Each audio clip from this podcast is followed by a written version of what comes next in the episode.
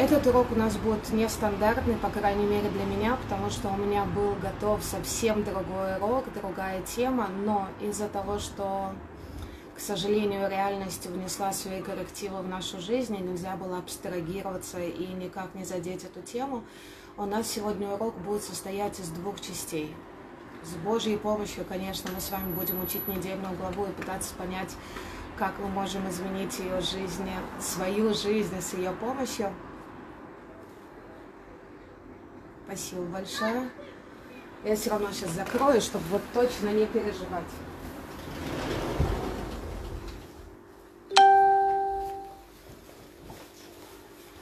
Спасибо.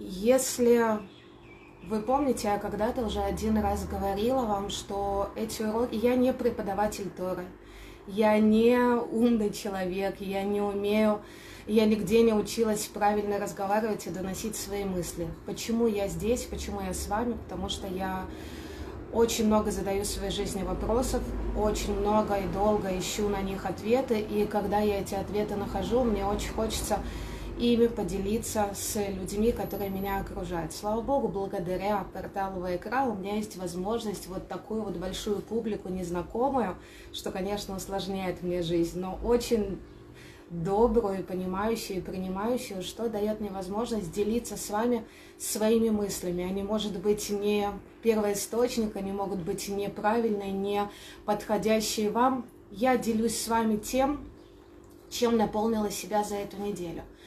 И, естественно, как человек полной веры, полной Э, желание понимать вообще законы мироздания, кому мы служим, зачем мы служим, где логика, смысл, насколько, спасибо большое, насколько возможно каждой заповеди и осознанно жить жизнью, а не просто делать то, что другие мне сказали делать, я не смогла пройти мимо той трагедии, которая произошла на этой неделе.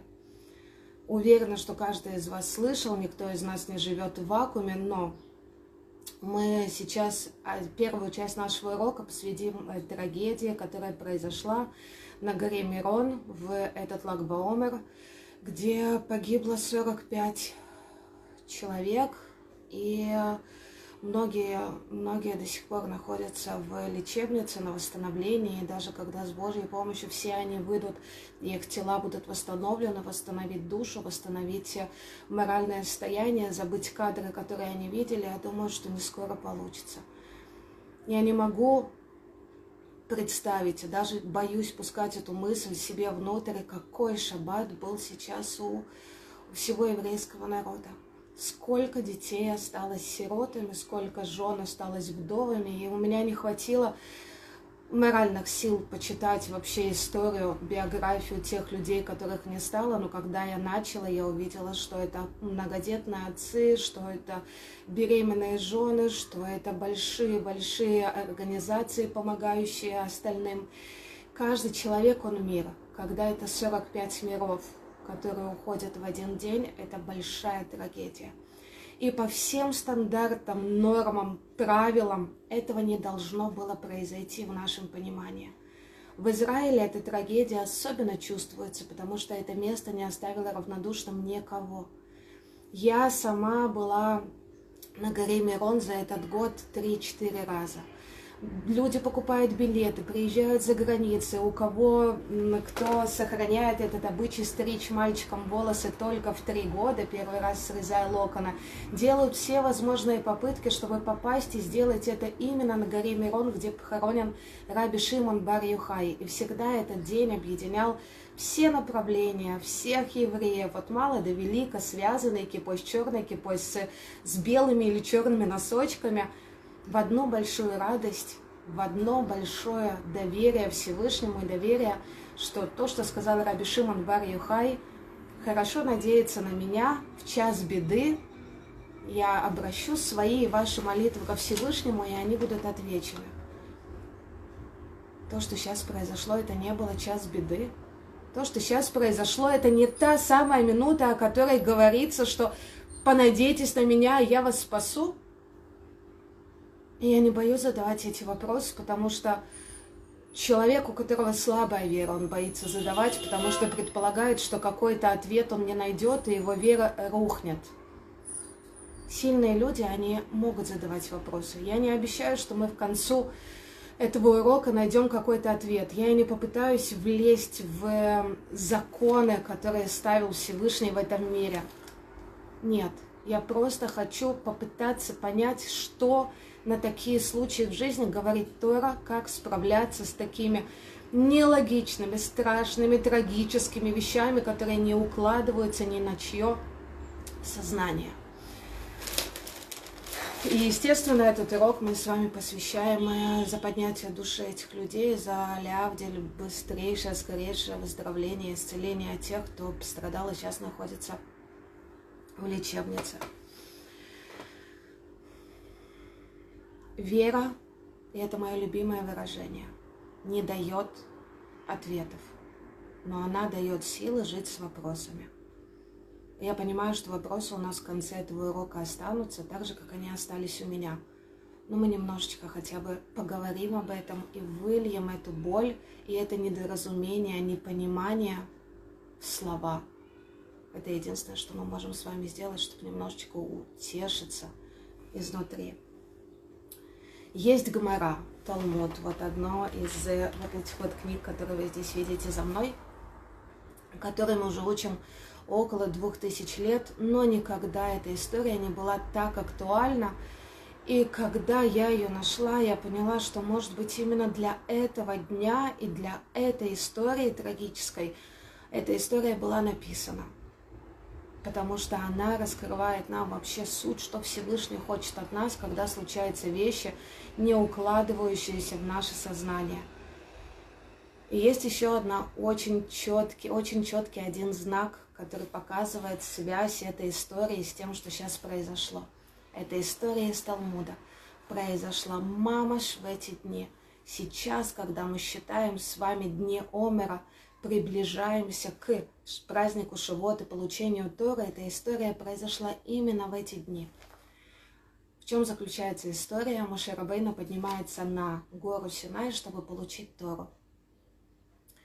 И э, он видит Всевышнего, занимающегося очень странным делом. Сидит Всевышний, насколько мы можем говорить в таких вот э, выражениях материальных за столом, перед ним книга Торы, и он аккуратно вырисовывает какие-то чубчики над буквами, дорисовывает, совершенствует их. Моше Рабейну не понял, что происходит. Обычно новая вещь не нуждается в том, чтобы ее зашивали, новые книги не нуждаются в переплете.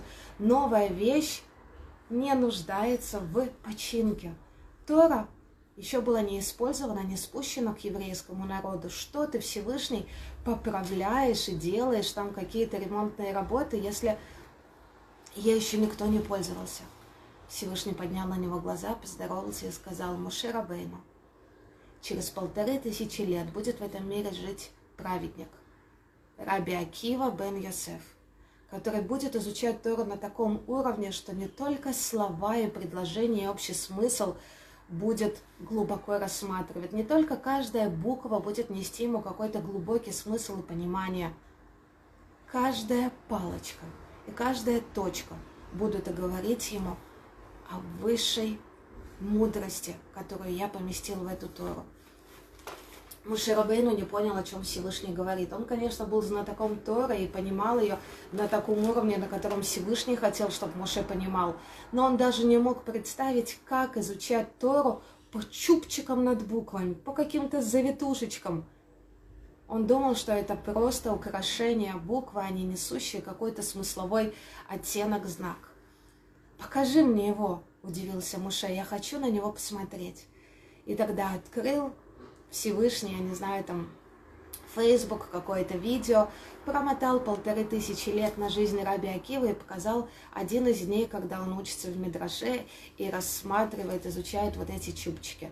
Моше Рабейну привергла это в шок. У тебя есть такой цадик, и ты не даешь через него Тору? Всевышний искренне и скромно сказал Муше Рабейну, пока не поздно, и я не дал еврейскому народу Тору, через меня она не была дана. Спусти душу Раби Акивы, да и через него я не дойду до того, до такого уровня понимания, как дошел он. А что Всевышний, не отрывая взгляда от книги, сказал, помолчи, а? Я так решил сейчас. Но Шарабейну не унимался. Подожди, Всевышний, очень интересно. Такой человек великий. Наверное, и вся его жизнь была в почестях, и умер он в почестях, и провожали его миллионы людей, и у него были миллионы учеников. Как же закончил дни жизни своей в этом мире Раби Акива? Всевышний отмотал еще несколько лет вперед на своей кассете и показал. Это та история, которую мы учили с вами на прошлой неделе. Раби Акива умер на площади в 120 лет, в вечер Йом-Кипура, когда римляне, захватившие в то время Иерусалим, в одно мгновение воткнули в него 300 железных стрел. А после того, как его душа покинула тело, они сняли с него кожу. Первое, что вышло из уст Муширабейну, это то, что вышло бы у каждого из нас. Это Тора и это награда за нее – но что Всевышний повторил уже сказанное им раньше предложение. Помолчи. Так я решил сейчас. И каждый, кто читает эту гмару, он не понимает, с чего начать свои вопросы. Давайте хотя бы то, что мы с вами можем понять, как люди, живущие в социуме, есть какие-то законы общения. Что значит замолчи? Что значит так я решил? Что за выражение такое странное? Мы не позволяем себе так говорить ни с детьми, ни с мужем, ни с незнакомыми людьми на улице. А тут Всевышний обращается так к Муше, через которого он даст сейчас Тору, которого он должен сейчас задобрить, улыбнуться, сказать ему что-то приятное перед такой миссией. Помолчи, это форма обращения к своему преданному слуге, приходят все наши мудрецы и в своих комментариях объясняют нам большой-большой секрет. На самом деле, это шток, помолчи, это призма, через которую на все поколения еврей должен смотреть на такие непонятные, на первый взгляд, ему вещи. Есть молчание, которое показывает нам слабость. Вас обижают, а вы молчите. Вам делают неприятно, вы затыкаете рот, вы не можете ничего сказать, только потом вечером, вспоминая ситуацию, жалеете, что не нашли слов сказать что-то. Это не то молчание. Всевышний здесь говорит про молчание мудрое, великое, понимающее. Это молчание показывает нам совсем другое восприятие мира. Помни, что ты важная, но очень маленькая часть большого-большого пазла – и ты видишь только свою картину и свое окружение, но ты не понимаешь, что происходит в мире. Помни, перед кем ты стоишь.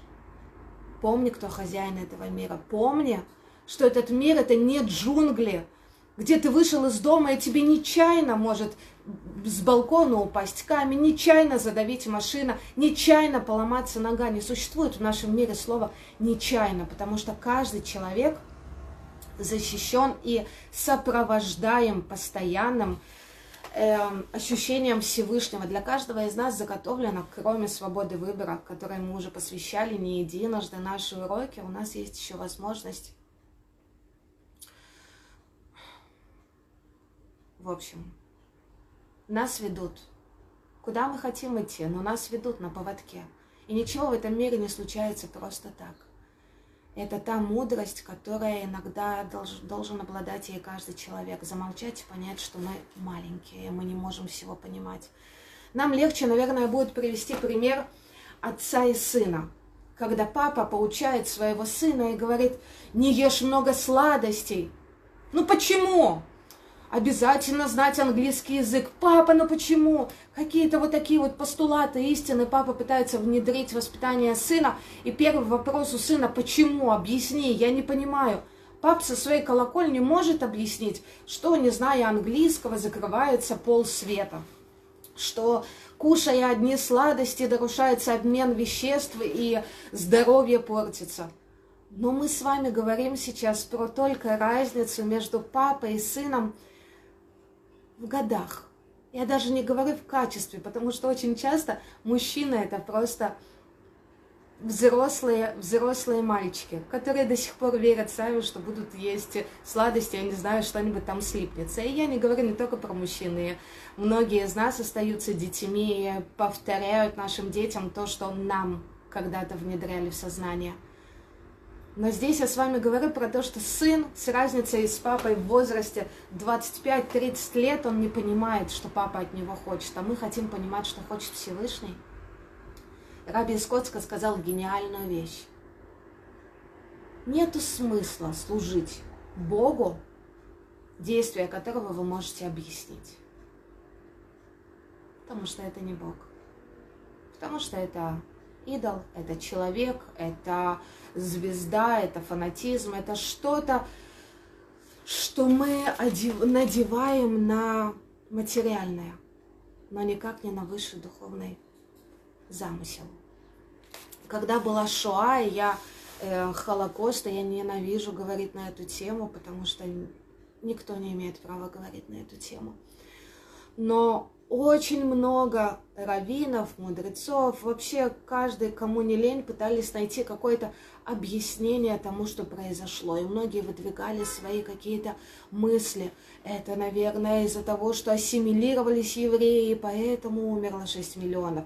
А может, потому что женщины одевались нескромно, может, потому что Тору забыли, а может, это перевоплощение души, мы в этом ничего не понимаем. Каждый пытался дать какое-то свое объяснение. Раби Милюбавич, он всегда очень резко отзывался об этих комментариях. Он говорил, кто вам позволил быть адвокатами Всевышнего? Кто вам дал право пытаться объяснить такие вещи? Не существует в мире ни одного греха, который один еврей. Или все вместе мы соберемся и будем делать какой-то грех. Не существует такого греха, за которое следует такое наказание. Столько разных жестоких смертей. Каждая из них это трагедия, не говоря уже о 6 миллионах, что мы даже не можем себе представить вместе 100 людей, собравшихся, 200, 6 миллионов. Кто-то из вас вообще задумывался, что это за цифра такая? Неужели мы имеем право копаться в том, что в замысле Всевышнего и пытаться его понять? Не наше это дело. Но и замолчать и сказать все к лучшему, не к лучшему. Есть моменты, когда ты понимаешь, что произошла страшная вещь, но тебе надо как-то научиться на нее смотреть. И эта история, она нам показывает. Можно плакать, можно переживать, можно задавать себе какие-то вопросы и пытаться найти на них ответы. Но всегда надо понимать, что наше молчание или наши вопросы – это мудрость, которую мы в себе несем. Представьте себе, говорил Раби в своем объяснении про вот всю эту страшную тему – что приехал с Африки совершенно недалекий и не знающий человек в Израиле, пытается найти здесь работу, устраивается уборщиком в медицинский центр Шиба, например. И он моет полы и заходит посреди своей работы в операционную комнату и видят, что стоят там люди с ножами, скальпелями, какими-то иголками, а перед ними на кушетке лежит человек с распоротым животом, кровоточит и все органы наружу. Он скинет швабру, схватится за голову и скажет, сумасшедшие, это вы нас называете каннибалами, это нас вы называете недалекими людьми, посмотрите, что вы делаете, я срочно звоню в милицию. И нам понятно, почему он так думает, потому что он видит здесь и сейчас картину, которая показывает совершенно не всю общую картину, извините за, за. Он не знает, что этот человек ждал этой операции год, что он заплатил за нее огромные деньги, что после этой операции он наконец-то перестанет чувствовать боль во всем теле и начнет ходить вот это вот странное выражение «замолчи», так я решил сейчас. Что такое «так я решил сейчас»? тоже звучит очень как-то странно. Надо было сказать...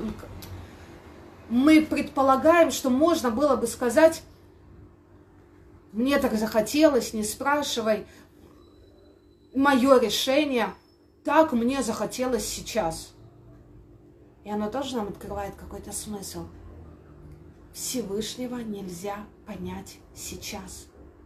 Стоя, не дай Бог, в крови, в луже, в проблеме, в, в разводе, в потере, в, в, в материальных или каких-то физических недомоганиях и препятствиях, стоя вот в этой вот точке, мы не можем судить о полной картине.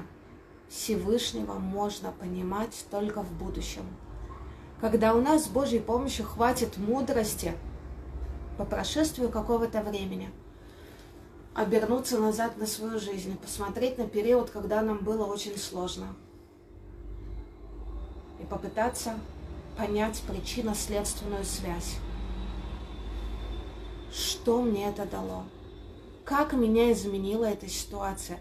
Какие силы, какие новые дороги, какие вещи она привнесла в мою жизнь, и что бы было, если бы этого не было.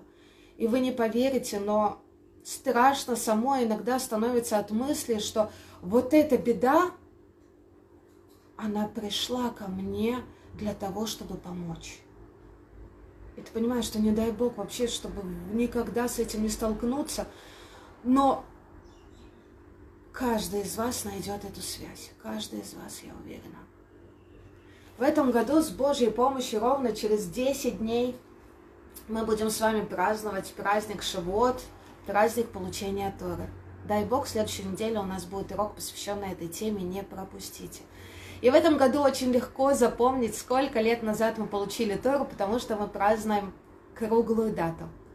Я, не произносящая букву «Р», не люблю говорить эту цифру, но мы получили Тору 3333 года назад. Если вы мне покажете хотя бы еще один народ, чья история насчитывает пусть не столько же, 10% от того, что прожили мы. С одной Торой, с одними именами, с одними героями, с одними историями на, на устах, с одной одеждой, с одними обычаями. Не это ли показатель того, что на самом деле наш мир не джунгли, и все, что происходит, я даже не хочу перечислять, через какие беды прошел наш несчастный народ. И где мы сейчас? Мы живы, мы в своей стране. У нас малюсенькая страна. 73 года мы отпраздновали в этом году. Скажите, что этой страны нигде не видно на карте. Физически не видно. А во всех новостях она превосходит все ожидания. Медицинские центры, куда едут все, чтобы излечиться. Количество религиозных разных э, туристических мест – хай-тек, да все что угодно. Наша страна великая. Наш народ процветает. Мы продолжаем жить. Если вы хотите посмотреть на мудрость Всевышнего и то, что все, что происходит в нашем мире, это не просто так, посмотрите в зеркало. Вы видите себя? Вы знаете, через сколько прошел весь наш народ для того, чтобы мы появились на свет? Это ли не показатель того, что у Всевышнего все идет по плану? Если я буду иметь наглость попытаться хоть на секунду понять, что Всевышний хотел нам сказать этой трагедией, я смогу с вами поделиться своей мыслью. Не моя, конечно, я ее выучила от моих учителей, но это очень мысль, которая задела меня – мы знаем, что Лагбаомер – это день, когда перестали умирать ученики Раби Акивы. Но с Фарадим говорят, что в этот день ученики еще в начале дня умирали. И только в конце дня они перестали. Поэтому наши традиции немножечко разные в праздновании этого дня. И написано в Талмуде, что в этот день ученики Раби Акива умирали от какой-то болезни аскара – Что такое аскара, непонятно, но они пытаются объяснить и находят, что эта болезнь связана с удушием. Удушие что бы мы сейчас не читали в новостях, кто виноват в этой трагедии на Мироне, милиция, которая не пустила узкие проходы, лестница, политая водой, на котором произошел эффект домино. Что бы там ни произошло, мы знаем, что люди в конечном итоге умерли от удушья. Те, которые оказались внизу, под телами, не хватало воздуха.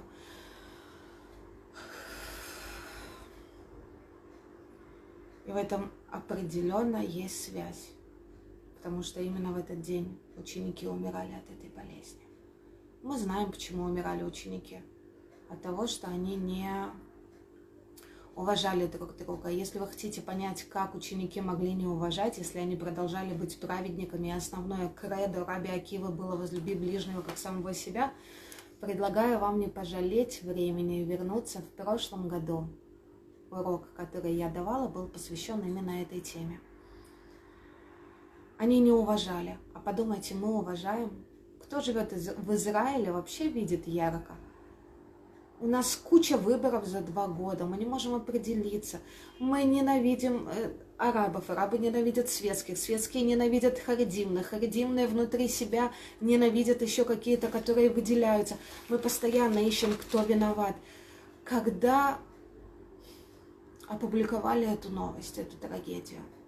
Единственное, что нормальному человеку пришло бы на ум, откомментировать, написать это «О, ужас! Что произошло? Бедные дети, бедные мужчины, бедные семьи, бедные все!» Вы хоть представляете, что, что должен, каким человек, не человеком должно быть создание, которое писала комментарии, так им и надо, еще раз. Я даже не хочу повторять все вот это вот гнили, ужас, которые посмели написать люди под э, новостью о такой трагедии. Мы не уважаем никого. Если кто-то рядом думает что-то не так, как мы, он плохой. Если он одевается не так, как мы, он плохой. Если он молится не так, как мы, он другой, он плохой все вдруг стали вокруг нас плохими. Почему он не такой, как я? А вы хоть раз видели человека такого же, как вы? Я даже не говорю про внешность, про восприятие мира, любимый цвет, любимая еда, любимая музыка, футбольная команда, предпочтения в музыке. Вы хоть видели одного человека такого, как вы? Нет. Так почему же мы так продолжаем ненавидеть, не принимать людей, которые не такие, как мы? Так это весь мир. Все, кроме меня, они не такие, как я. Если мы задумаемся, что каждому Всевышний не поленился и дал свое ДНК, свой отпечаток пальца, свою внешность, свою осознанность, свои желания, мы поймем, что это точно не для того, чтобы мы ненавидели друг друга за эти несходства. Давайте сделаем с Божьей помощью работу над ошибками и покажем Всевышнему, что мы умеем видеть знаки. И немножечко задумаемся о том, как мы воспринимаем людей, не схожих на нас. На этом я заканчиваю урок, посвященный Лагбаомеру, трагедия, которая там произошла. Может, оно было немножко скомкано, но эта дата еще слишком открытая рана для того, чтобы говорить о ней как о истории, которая произошла. Я очень сейчас прошу вас, если вам не сложно, ради тех, кто будет смотреть этот урок в повторе, давайте мы сейчас с вами закончим этот урок, и я опять сделаю прямой эфир, куда я вас приглашаю, только для того, чтобы люди, смотревшие в повторе, могли разделить между одной темой и другой. Я вас очень-очень жду сейчас на прямом эфире. Единственное, что мы с вами можем сделать, находясь по всему миру, раскиданные Белая церковь, вот я тут вижу, Израиль есть, кто у нас еще, какие страны у нас есть. Вы мне сегодня мало написали, откуда вы. Единственное, что мы можем сделать и объединиться, это изучать вместе Тору. Поэтому давайте, пожалуйста, недельная глава Бахукотай, заходим в следующий эфир. Очень